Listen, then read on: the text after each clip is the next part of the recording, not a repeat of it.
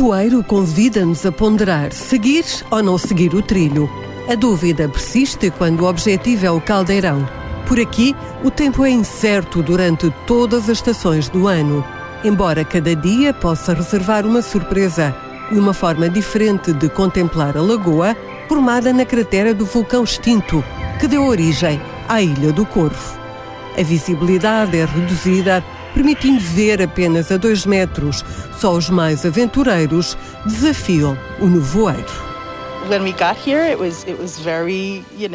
Quando chegámos até aqui estava muito nublado e agora, sempre que o vento sopra, consigo ver o lago, consigo ver o outro lago e há uma ponte terrestre que não conseguimos ver agora, mas está a clarear e... Sim, é simplesmente lindo.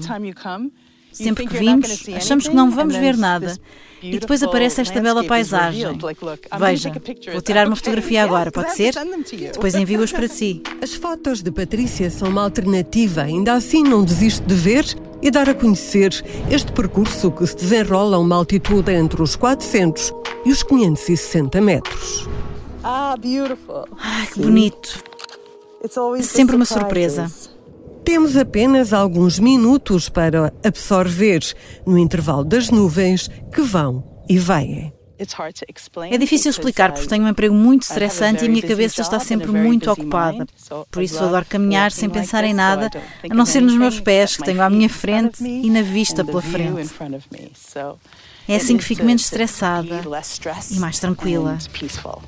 Patrícia veio de Nova York, vamos deixá-la para trás e seguir caminho. A lagoa desafia-nos com cerca de 3,5 km de diâmetro e 300 metros de profundidade. É composta por pequenos cones vulcânicos que, segundo a lenda, representam as nove ilhas dos Açores.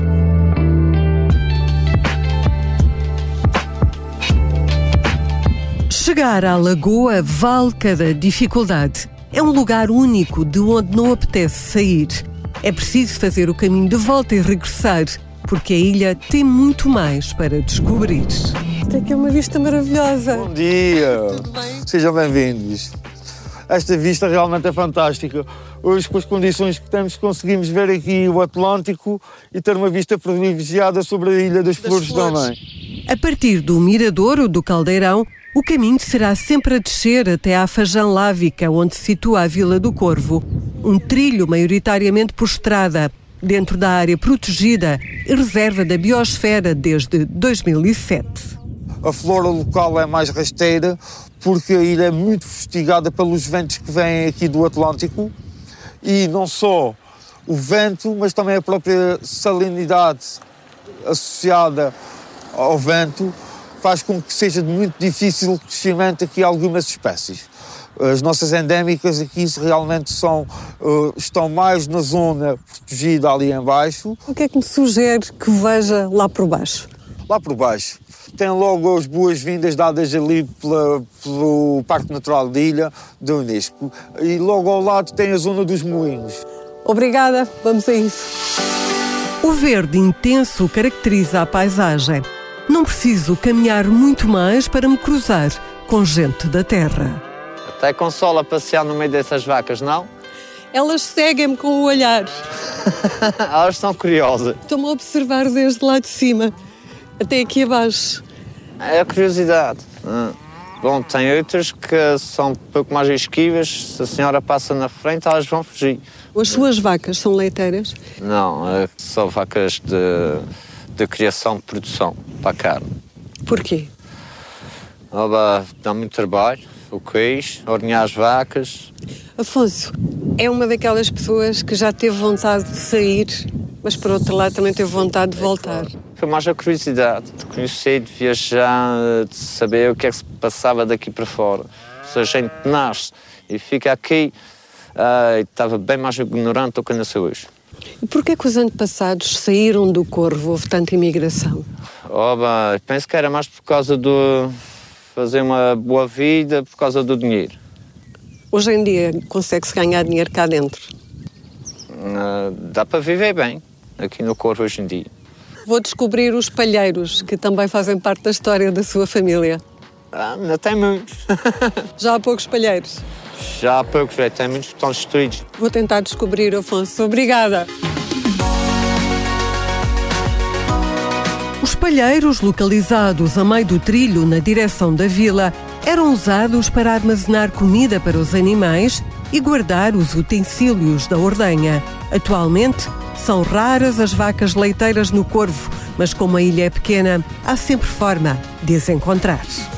Como é que se processa a ordenha? Eu tenho máquina de ordenha, mas só, ordenho, só uso a máquina quando tenho mais de 6, 7 vacas. Neste momento estou a tirar leite a 6 e, portanto, prefiro tirar à mão. Não se pode tocar mais do que duas vezes não, por dia? Não, só de manhã e à noite. Porquê? Porque a vaca, ao tocar no ubre, ela prepara o leite para ele sair e depois, se não o tirar, não é bom para o animal. Normalmente, eh, tiramos leite às vacas até à quinta, sexta barriga, ou seja, ela tem a primeira barriga, a primeira cria por volta dos dois anos e meio, três, e depois mais seis anos, cinco, seis anos, eh, nós tiramos sempre leite, depois trocamos por, por crias novas. Rogério, acha que mais tarde posso ver como é que faz o queijo? Sim, sim, claro que sim. Depois passamos lá e já vê. Então mais tarde vou-lhe bater à porta. Ok, fico à espera. Fica o encontro marcado e continua o trilho. Um pouco mais abaixo, o miradouro já permite ver a Vila do Corvo.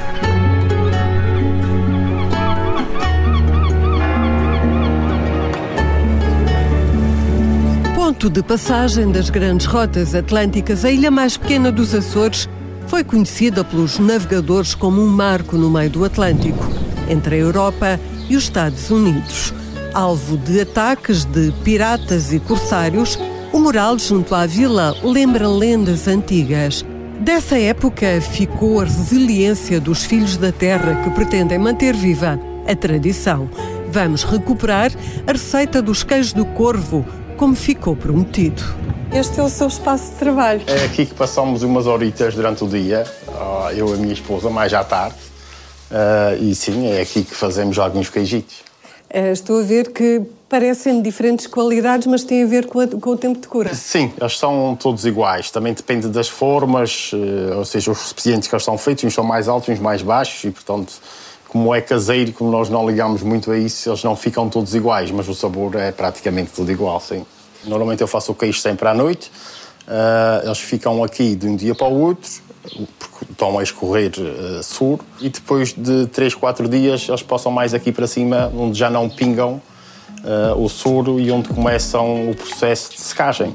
O procedimento do fabrico do queijo passou de gerações em gerações, mantendo sempre algum segredo.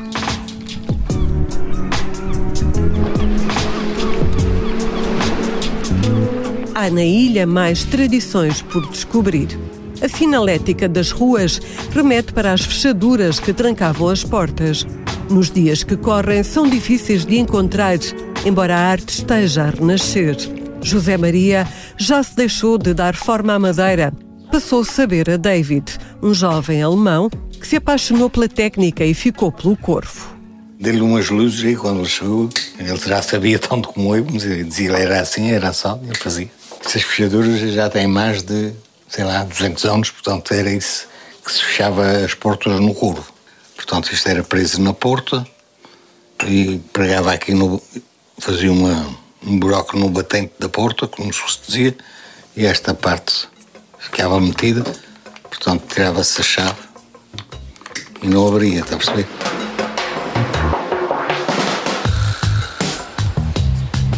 Curiosidades do Corvo que nos levam a passar por ruas antigas na direção dos moinhos de vento, junto ao mar. Fustigados pelos ventos que sopram forte do Atlântico, os moinhos transformaram cereais em farinha. Agora são apenas uma imagem de marca inspiradora.